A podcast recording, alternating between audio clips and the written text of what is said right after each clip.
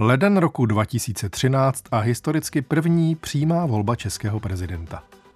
Mnozí se na to těšili, někteří se radovali i po volbách.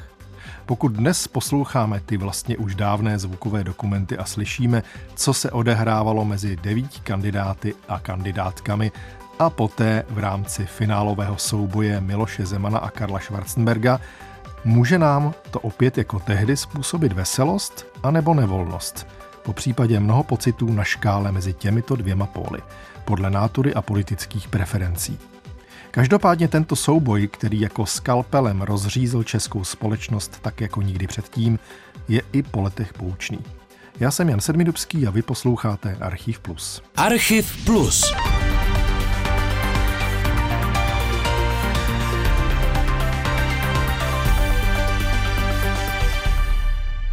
Na úvod vám přečtu pár hesel, která už se nejspíš dávno vykouřila z paměti, pokud v ní vůbec kdy uvízla. Je jich devět a vezmu to tak trochu bez ladu a skladu, přesněji řečeno podle pořadí, v jakém tehdy moderátoři představovali své kandidátské hosty ve studiu. Záměrně nebudu nejdřív prozrazovat, který kandidát jaké heslo používal. Tak tedy, změna je možná. Společně změníme politiku slušně nebo vůbec. Lepší než proklínat tmu je zapálit alespoň jednu svíčku. Raději slabocha nečase než maojistu Baroza. Láska nevládne, láska tvoří. Starost o člověka. Jsem Čech jako poleno. Přísahal jsem, že budu pomáhat, ne škodit. Jak je vidět, přijít s něčím originálním ve volební kampani bývá fakt těžké. Za těmito hesly se skrývala jména devíti kandidátů v přímé volbě prezidenta. Byli to Jiří Dienstbier, Jan Fischer, Vladimír Franc, Miloš Zeman, Jana Bobošíková, Táňa Fischerová, Zuzana Rojtová, Karel Schwarzenberg a Přemysl Sobotka. Ne všem dnes v našem archivním pořadu mohu dát stejný prostor. Na to je náš pořad příliš krátký a navíc víme, jak to dopadlo, takže váš poslech těchto zvukových archiválí bude mít trochu jiný nádech, než když jste to všechno před deseti lety slyšeli poprvé. Ale to podstatné z atmosféry a zejména z finálových duelů by padnout pod stůl nemělo. Předvolební vysílání Českého rozhlasu radiožurnálu tehdy rozdělilo kandidáty na dvě skupiny, přičemž debaty se odehrály 4. a 7. ledna 2013. Obě moderoval Martin Veselovský. Možná už hlavní kontroverzní téma těch dní trochu odvanul čas, ale hned začátek byl věnován politickému činu, který 1. ledna toho roku vyhlásil končící prezident Václav Klaus v novoročním projevu. Byla to takzvaná dílčí amnestie. Bouře nevole, kterou způsobila, se za dílčí sotva dala považovat. Byla prostě všeobecná. V debatách s kandidáty na nového prezidenta ji nehájil vůbec nikdo. Pane Fischere, znamená ten váš názor, že kdybyste byl prezidentem České republiky, že byste usiloval o to, aby zákonodárci vypustili ten institut amnestie z ústavy?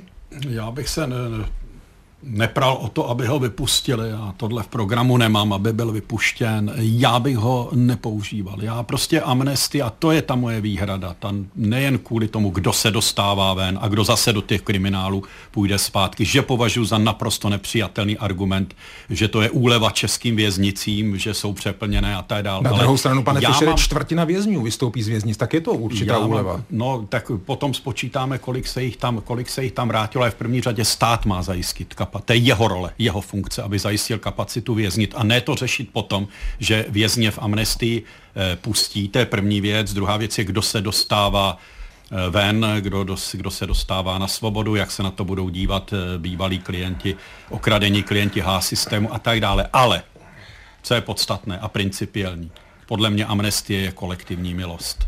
A milost může být jedině individuální, může být posouzena jedině na základě individuální žádosti a na to musí prezident Pane Fischer, já tomu rozumím. Proto mám problém, problém s amnestí, abych ji nevyhlašoval. Senátor Jiří Dinsbír, já se vás zeptám jinak. Za jakých okolností byste jako prezident České republiky amnestii použil, vyhlásil? Já si v současné době takové okolnosti téměř nedovedu představit, proto jsem v případě zvolení s žádnou amnestí nepočítal, tím spíše po dnešku. Ale především ta amnestie byla skutečně zcela skandální, eh, protože přesně v době, kdy trošku začínala fungovat justice, začala řešit závažné eh, tunelářské a korupční kauzy minulosti 90. let a přelomu eh, století, tak do toho přichází současná hlava státu a vyhlašuje amnestii právě na tyto běžící trestní kauzy. A já bych řekl, že to je opravdu logické zakončení um, působení Václava Klauze ve své funkci, protože on vždycky bagatelizoval problémy uh, korupce. Je to Pardon, takové, pane Dinsbír, je to takové jenom... zhasnutí na závěr a myslím si, že na tom se ukazuje, jak je důležité, kdo konkrétně vykonává úřad prezidenta a jak je důležité, aby to nebyl člověk, který je spojen s problémy korupce, klientelismu, uh, lobismu. A ještě další účastnice této debaty, kandidátka na post prezidentky České republiky Zuzana Rajtová.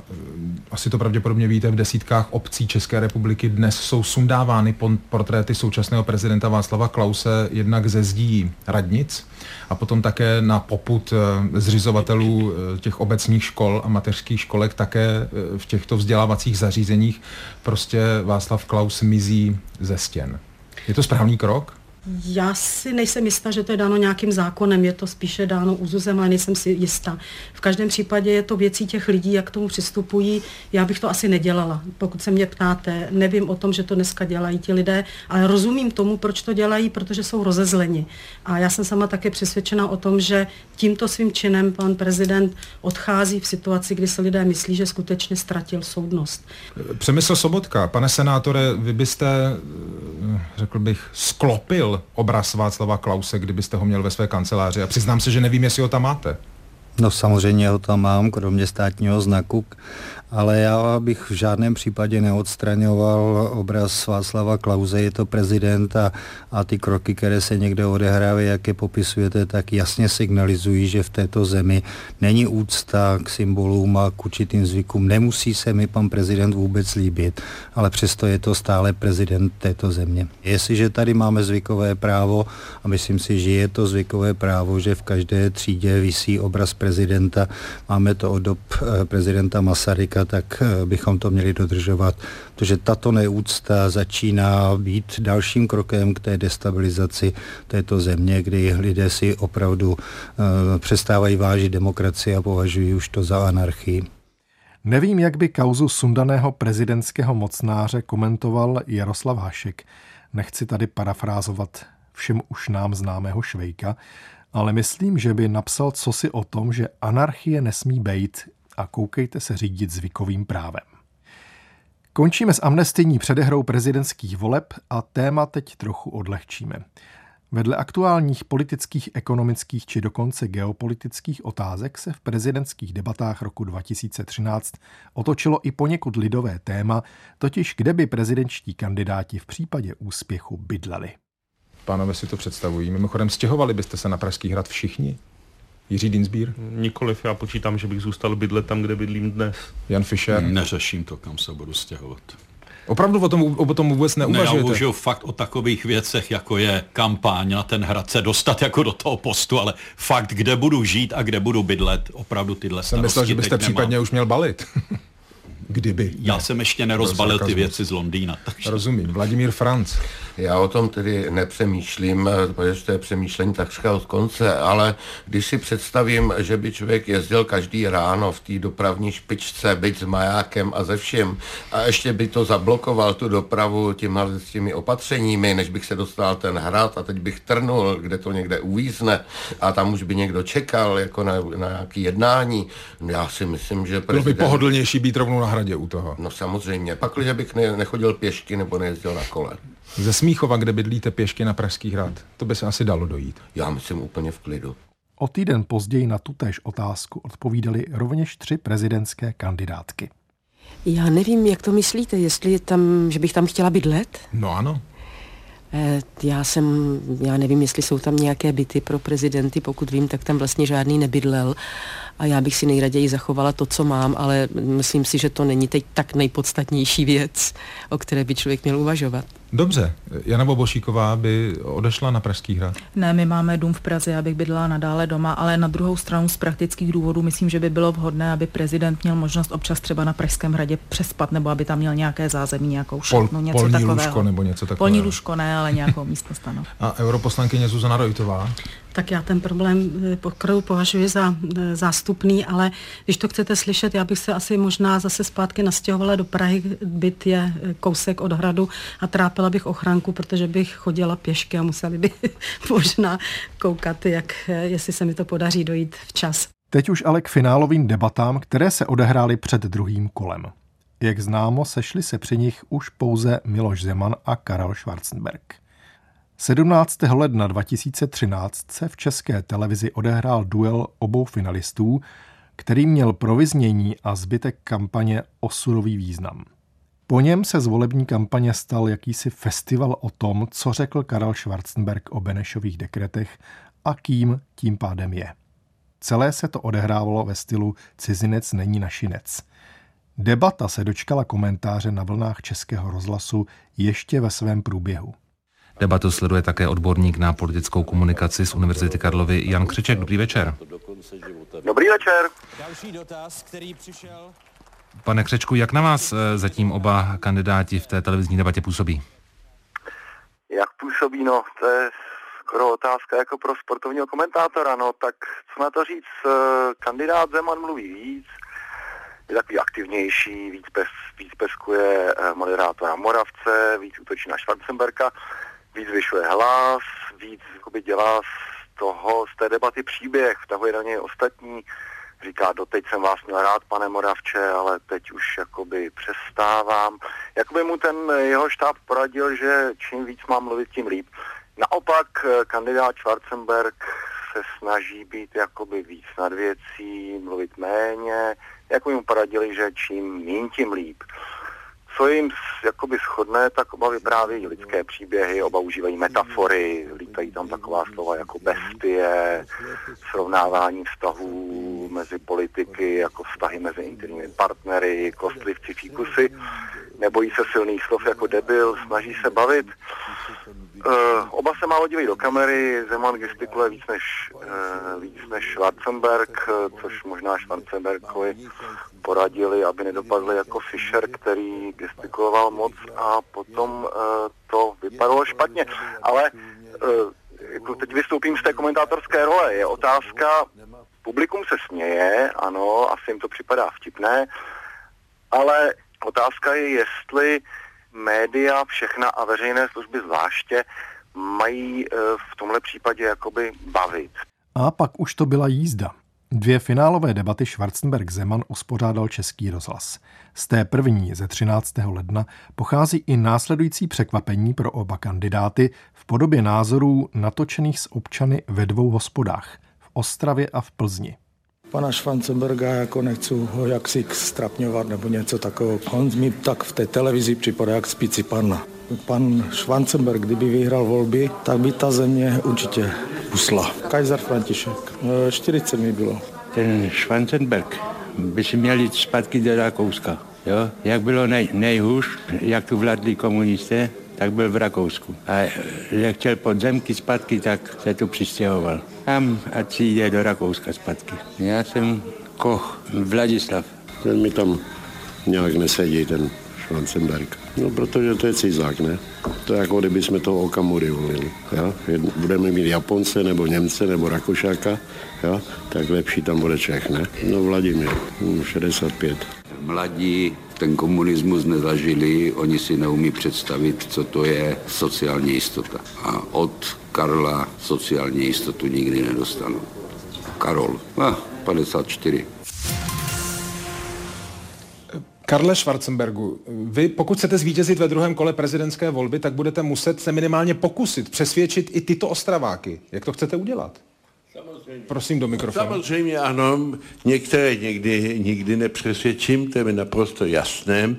A některé ty předsudky jsou naprosto pitomé. popravdě řečeno. Například, že sociální jistotu může zaručit prezident. Nemá na to pravomoci. To může udělat pouze rozumnou hospodářskou politikou vláda a jistými zákony e, sněmovna. Prezident může pouze se k tomu vyslovit, moudře mluvit, ale nemá na to nejmenší pravomoc. Jenom jeden příklad, co se tady říká.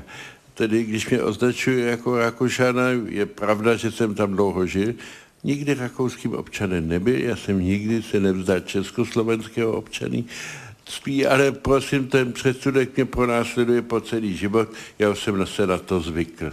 No mě rozumíte, některé věci prostě vám padnou na hlavu a s tím nemůžete už nic dělat. Že Dobře. jsem se nedobrovolně v roce 48 vzdálil z té země, to je jiná otázka.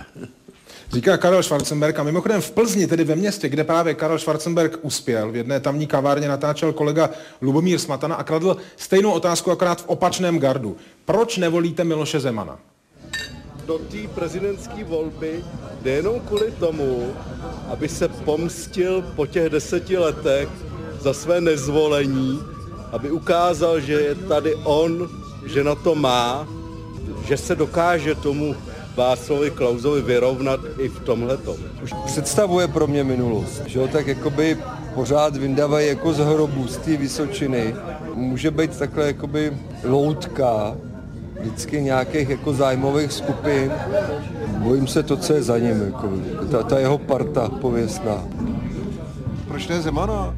No, spojení že jo, s mafiánským že jo, podsvětím, s, s ruskou prostě olejářskou firmou a, a s opoziční smlouvou a tak dále. To jsou prostě věci, které rozhodně jako tady ne, jako nám už jako nemůžou pomoct. Proto ne Zemana. No a je to úplně stejné, eh, pane Miloši Zemane. Pokud chcete uspět ve druhém kole, budete muset pravděpodobně i tyto lidi z Plzně a i jiné podobné příznivce Karla Schwarzenberga se pokusit přesvědčit. Jak to uděláte? Tak představa, že jdu do prezidentské volby kvůli tomu, abych se někomu pomstil, je velice naivní. Od roku 2003 uplynulo 10 let a uznajte, že kdyby šel jakýkoliv prezidentský kandidát s programem pomsty, tak nemůže postoupit do druhého kola. Já jsem svůj program již mnohokrát řekl, k druhému bodu eh, nejsem ničí loutka, nikdy jsem loutkou nebyl. A pokud jde o spojení s lobistickými skupinami, eh, konkrétně například s Luk Oilem, chtěl bych upozornit, že Luk Oil 29. listopadu v deníku Mladá fronta konstatoval, že žádné takové spojení není. Posloucháte Archiv Plus. Osobnosti a události ve zvukových vzpomínkách. Najdete ho také na webu plus.rozhlas.cz, v aplikaci Můj rozhlas a v dalších podcastových aplikacích. Změna hlavních témat v kampani se odrazila i v druhém rozhlasovém duelu finalistů v divadle Minor 23. ledna 2013. Je tady jedna věc. V minulých dnech se v jeho českém kraji, zejména v domové důchodců, objevily tyto plakátky. Dávám ho Miloši Zemanovi do ruky. A ty plakátky, jejichž autorizace je potvrzena zástupcem strany práv občanů, tedy vaší politické strany v Jižních Čechách s Deňkem Robenhauptem, na nich je napsáno, kdo nevolí Zemana, není Čech. Jenom abych tomu úplně správně rozuměl, pane Zemane, znamená to, že i přesto, že jste říkal, že chcete být prezidentem všech občanů České republiky, tak ti, kteří budou v pátek a v sobotu volit Karla Schwarzenberga, tak těch prezident nebudete, protože to nebudou Češi. Já si myslím, a tady v každém případě tenhle ten plagátek pokládám v této části za hloupý, protože tady, jak to teď rychle čtu, protože jsem to předtím samozřejmě neviděl, je pardon, pardon, pane, je pane Zemane, jedná se o volební materiál vaší strany. Eh, samozřejmě, ale uvědomte si, že jestliže naše strana má zhruba 200 místních a 14 krajských organizací a já teď vedu prezidentskou, nikoli stranickou kampaň, tak ode mě nechtějte, protože den má 24 hodin, abych studoval všechny letáčky, které se Pane Zemane, já tomu rozumím, ale ten plakát se týká prezidentské straně. kampaně. Když to teď čtu, tak samozřejmě konstatuju, že se pan Schwarzenberg podílel na schválení důchodové Ne, počkejte, pane Zemane, dále, já jsem se vás ptal na jednu jedinou, jasně, jednu jedinou jasně, věc z toho plakátku. Ne, jasně jsem řekl, že tuto větu pokládám za hloupou a nesouhlasím s ním. To je vše. K tomu se chce dodat Cimamanovská hláška, hned jak jsem to řekl, už jsem s tím nesouhlasil. Úroveň kampaně hodnotil v předvečer zmíněné debaty v divadle Minor i politolog Jan Lebeda. Jeho slova se do budoucna ukázala jako prozíravá. Pro mě je opravdu zklamání, musím to říct tímto způsobem, jaká témata vlastně rozehrál v té kampani tým Miloše Zemana. Protože se domnívám, že kampaň na hlavu státu, navíc první kampaň, v první přímé volbě, by se nemusela uchýlit k tak nízkým tématům, která vlastně rozvěřují ve společnosti nacionální vášně a navíc ještě se uchylují i k, řekněme, nějakým jaksi vytvářením třídních animozit. Mně to prostě přijde, že je to zbytečné a že je to trošku nedůstojné. Skandovali příznivci Miloše Zemana ve chvíli, kdy už bylo jasné, že volby vyhrál. Ve svém prvním vystoupení před novináři slíbil, že se bude snažit být prezidentem dolních deseti milionů a mezi nimi jsou jak jeho voliči, tak voliči Karla Schwarzenberga. K předvolebnímu souboji s druhým finalistou voleb pak řekl. Nebylo to přes míru, ale teď už je zapotřebí sklidnit situaci protože v prezidentské kampani proti sobě hrála Sparta a Slávie. Teď nastupuje hra za národní mužstvo České republiky. Prezidentský slib složí Miloš Zeman 8. března. Jaroslav Skalický, Radiožurnál. Vítězství Miloše Zemana přivítale na zahraniční cestě v Chile současný prezident Václav Klaus. S dobrým pocitem mohu říci, že prostě jsem hrdý na český národ. Já myslím, že český národ se nenechal zmást neuvěřitelnou mediální protikampaní. A kdybych chtěl použít nadsázku, která u nás tak často běhala, tak já bych řekl, že teď konečně tedy zvítězila ta pravda a láska nad lží a nenávistí. 26. ledna 2013 bylo rozhodnuto. Z dnešního pohledu znějí sice státnicky, leč poněkud naivně. První reakce tehdejšího premiéra Petra Nečase a předsedy ČSSD Bohuslava Sobotky. Je to standardní politik, který se pohybuje na standardním politickém hřišti a přestože jsme v celé řadě otázek, především těch sociálně-ekonomických, na opačné straně politického spektra, jsem přesvědčen, že ta spolupráce bude fungovat naprosto standardně a běžně. Předseda opoziční ČSSD Bohuslav Sobotka řekl, že výsledek prezidentské volby znamená porážku koalice a snížení legitimity pravicové vlády. Nabídl Miloši Zemanovi spolupráci ve prospěch občanů. Věřím, že bude v rámci masarykovské demokratické tradice dbát na dodržování ústavy a že se zasadí o očistu našeho veřejného života od klientelismu a korupce. A už den po volbách jsme si ve zprávách Českého rozhlasu mohli poslechnout i tuto novinku. Po zvolení nového prezidenta se vyostřily vztahy mezi Milošem Zemanem a premiérem Petrem Nečasem. Spor se týká výroku Zemana, že by měly být co nejdříve předčasné volby. Petr Nečas ale vzkázal, že osud vlády a její pokračování závisí výhradně na poslanecké sněmovně, ne na prezidentovi. Premiér Petr Nečas ve svém tiskovém prohlášení napsal, že vláda bude pokračovat, dokud bude mít ve sněmovně většinu a vůli prosazovat svůj program. První místo předseda TOP 09 Miroslav Kalousek tvrdí, že Zeman má na svůj názor právo, dodal ale, že vláda je podle ústavy odpovědná sněmovně a nikoli v prezidentovi. O předčasných volbách rozhoduje poslanecká sněmovna, nikoli v prezident republiky, takže z ústavního hlediska ten výrok nemá žádnou váhu. Ještě před svou výhrou Miloš Zeman v jednom z rozhlasových rozhovorů předjímal výsledek prezidentských voleb formulací když motika spustí, což nebudu komentovat. Každý si během deseti let jeho prezidentství udělal úsedek sám. Můžeme si jen přát, abychom se nikdy v budoucnu už nedostali do situace, kdy někteří občané budou cítit potřebu sundávat svého prezidenta ze zdi. Ale zaručené to samozřejmě není. Tak teď hlavně, aby se ze sundávání portrétů jakýchkoliv zástupců státu ještě nestal trestný čin. A na dnešním Archivu Plus spolupracovali dramaturg David Hertl, mistr zvuku David Dibelka a ze studia se pro tuto chvíli s vámi loučí a za pozornost děkuje Jan Sedmidubský.